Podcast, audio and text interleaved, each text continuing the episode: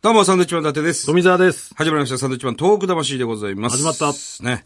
さあ、今日はメールがたくさん来ております。メールフェアですね。メールフェアでございます。行きましょう。はい、えー、愛知県春日井市のバイク屋おてつ様さんどうも、ですありね。がとうございます。えー、去年もトーク魂義援金箱は優しさでいっぱいになりましたよ。ありがとうございます。あ年明け一番に振り込み完了です。ありがとうございます。すいません。ちょっとした作業で代金はって聞かれて、ここに入れといてって感じでお願いすると、あ、トーク魂、サンドイッチマン大好きだわって二人の人気で、今年もたくさん入るでしょうね。嬉しいですよ。ねえありがとうございます。春日井の方ですね。えー昨年も災害が多い年でしたね、うちは台風で屋根が少し壊れて店内が水浸しになって大変でしたよあらららでもたくさんの仲間に助けられましたよ、駐車場がいっぱいになるほど手伝いに来ていただき感謝でしたえー、ふと思い,、まえー思い出しました、えー東日本大震災時もこのメンバーで遠くのために物資集めしたりしたなーって、もうなかなか遠くには行けませんが、遠くの復興を気にかけてる仲間がいますこの放送も店内のスピーカーからお客さんと聞いてますよおますます頑張ってくださいねではではありがとうございます。聞いてますありがとうございかます嬉しいです。ねえー、お、これ名古屋入るんですね。入らないですよね。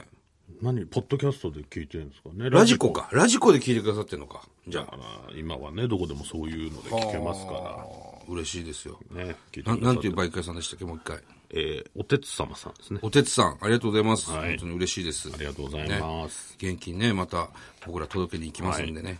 はい。えー、続きまして、えー、初めて番組やラジオにメールします。埼玉出身、盛岡在住、34歳、大学6年生のラジオネーム、 かおたと言います。大学6年生、はい。 34歳、えー資格試験のために毎日缶詰になって勉強してます。えー受験のお供に面白いラジオ番組ないかなと、ポッドキャストで探していて、一回聞いただけでハマってしまい、前回一気に聞いてしまいました。ありがとうございます。なので、勉強の妨げになってしまいました。いや、ごめんなさいね。申し訳ない。それ言われたらもうどうしようもそなれいはわ。もうそっちでなんとかしてもらうしかないんうんいでやね、本当調ですよ整してもらって。はいえー東日本大震災の日は、前の大学の卒業式の日でした。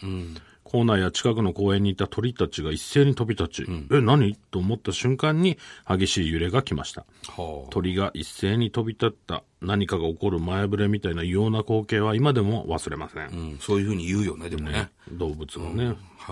えー翌日の3月12日に引っ越しがあったんですが、3人で来るはずが、まさかのドライバー1人で、ドライバーさんと2人で引っ越しをしたのを覚えています。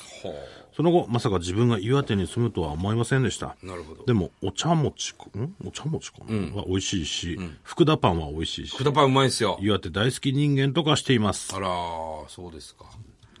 嬉しいですね。うん、福田パンうまいんですよ。福田パン知ってますか皆さん。ソウルフードです。ソウルフードですよ。本当に。福田パンで就職して結構都内にも、ああいうね、コッペパンになんか挟んで食べるみたいな、そういうお店を作ってる方も非常に多いみたいですよ。福田パン、岩手行ったらぜひ食べてみてください。はいどこにあるんですかあ駅にもありあの、ま盛岡駅にもありますし、い、ろんなところす。に店結舗が構売り切れてますからね。そうそうそう、あんな柔らかいパンあるんだっていうぐらい柔らかいです。うまいですよボ。リュームがすごいでしょ。ボリュームすごいんだよ。あの、あんバターっていうのがね、一番有名なんですけど、あの重さね、 すんごいですよ。パンなのかっていうぐらいずっしり重い。 手首ぐらいありますからね。重さがね、うん、なかなかのカロリーだって言いますけど、ただパンとパンにこう挟まれてるんでね、あの0キロカロリーだとありますよいうことですね。はい、えー公務員 OL のあざおさん。はいありがとうございます26歳独身女。どうも、トーク魂を聞いて一人暮らしの寂しさを紛らわせています。寂しいんだな、ね東日本大震災の時はちょうど大学に入学する年でした。第一志望の大学に落ち、当時は人生終わったなというショックで自分のことしか考えていなかったため、被災した方々のために何かをしようとは思えませんでした。はい。そのうちアクションを起こしている周りの人に対して後ろめたさのようなものをずっと感じて生きてきました、社会人になり自分でお金を稼げるようになった今自由に一人で旅に行くことができるので、はい東北のいろんなところに行ってみたいなと思っていあまあ、すぜひぜひ来てください。女性一人旅でおすすめの東北観光スポットがあれば、ぜひ教えてくださいなるほど。はあ。まあ、あの、ね、いろんなとこありますけども、どこだろうね。まあ、宮城で言うと、まあ、まず、ベタに松島とかいいかもしれないですよね。まあそうですね塩釜行ってね、美味しいお寿司食べて、松島行って、遊覧船乗って、えー、秋保温泉っていうコースはいかがでしょうかね。あとは岩手に行って福田パンを食べる。福田パン食べてもいいし、平泉行ってもいいしね、世界遺産ですし。わんこそばにチャレンジするでもいいですね。冷麺、盛岡冷麺食べてもいいですし、じゃじゃ麺食べてもいいですしね。いっぱいありますね、福島。我々 CM してる山中屋のね、焼肉を食べてもいいいしや、もちろんありがたいですよ、それは。会津若松なんかもいかがでしょうかね、福島。ああ、いいですね。ね、いい温泉たくさんありますし、えー北方でラーメンとか。ああ、いいですね。いいね行きたくなってきたね。そうなんですよ。もうちょっとだから、ど、どういうのがいいかっていう情報をくれれば、ね、はいはいもうちょっと絞れますで、ね絞れますよ。もう、俺、しおり作りますから、しおり。温泉がいいのか、そそうそうの何かを見たいのか、そういう情報をね、あざおさんぜひ、そうですよ。もう一度メールください。ねまあ読むかどうかはちょっとわからないいでや、す。読みなさいよ、それ読んでね。メール募集してるの。ピーナッツと申します。どうも、こんにちは。はじめまして。はじめまして。私は高校3年生で、ちょうど、えー受験勉強の合間に聞いています。はい。最初は菅田将暉さんの「オールナイトニッポン」をアプリで聞けると思って入れたのに、ありませんでしたくそいやいや、そんな言い方あるしかしその中に最近人気1位としたサンドイッチマンさんのラジオ番組がいや、恥ずかしいわ、お前。しぶしぶ聞いてるとハマってし渋まいました々ってなんだ よ。ひどいなあ二人の会話を聞いていると大変な勉強が少し頑張れますありがとありがとうございます。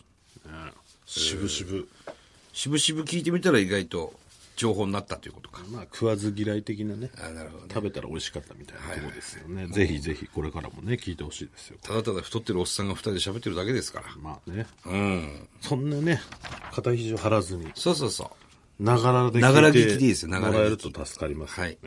そうですね。えー続きまして、ラジオネーム、チョコレートビスコと申します。どうも。えー最近、ポッドキャストで聞き始めた男子高校生です。ありがとうございます。はがきが好物だと言っていますが、うメですールでごめんなさい。ああ、もう残念ですね。最近聞き始めたもの、んん最近聞き始めたももので、えなんだ最近聞きお前老眼がすごいな。な。違う、字がこれ間違ってる。字が間違ってた。最近聞き始めたのもでって書いてある。最近聞き始めたもので。逆になってるの、はいはい2014年までしかまだ聞いていません。 2014年。最近の話題は、スタップ細胞の小 保方さん。いや、すげえ前だな。 2019年のサンドイッチマンさんの話題を教えていただけま すかなんだか未来にメールしているようですね。 なるほど。いや、それは聞いていただければね。別にわかるんで。 10分番組ですからね。こうポンポンポンと聞けるはずなんですよ。うん。そうですね。今2014年です。ずいぶん前ですよ。5年前のこと聞いてんだ。ねえ。おぼかたさんおぼかたさんですよ。スタップ、スタップ細胞ですね。スタップ細胞はありますって言ったやつ。今その段階。まだそこ聞い てんだ。もういいんですけどね、その、そこら辺聞かなくても。ねうまいことこうバランス取りながらそうそうそう聞いてもらえるといいかなとは思うんですけどもね。ずっと聞けるんですかねその、遡ってずっと聞けるってことですかこの番組。1回目から。いいね。はあ、まあちょっと我々がね、ラジコの聞き方を知らないんでね、 ちょっとわからないです けど、スマホで聞けるってことですね。アプリを取れば。はあ、聞けるらしいよ、スマホだだかと。ら聞きたいなと思って探してんだけど、なんかいろいろさ、なんかうまくたどり着かなくてね。難しいんだよね。あの iPad、iPad は持ってますから、我々ね。そうそうそう。でもなんかその、パスワードをどうぞ、どうぞって言われても。なんか怖くなってくるじゃん何パスワードってって思ったり。なんか入れ入力してくれとかなると、うわ、なんかお金取られるのかなとか思う。でもほら、事務所から支給されてるから、いいんじゃないの適当にその、なんかいろいろ入っても。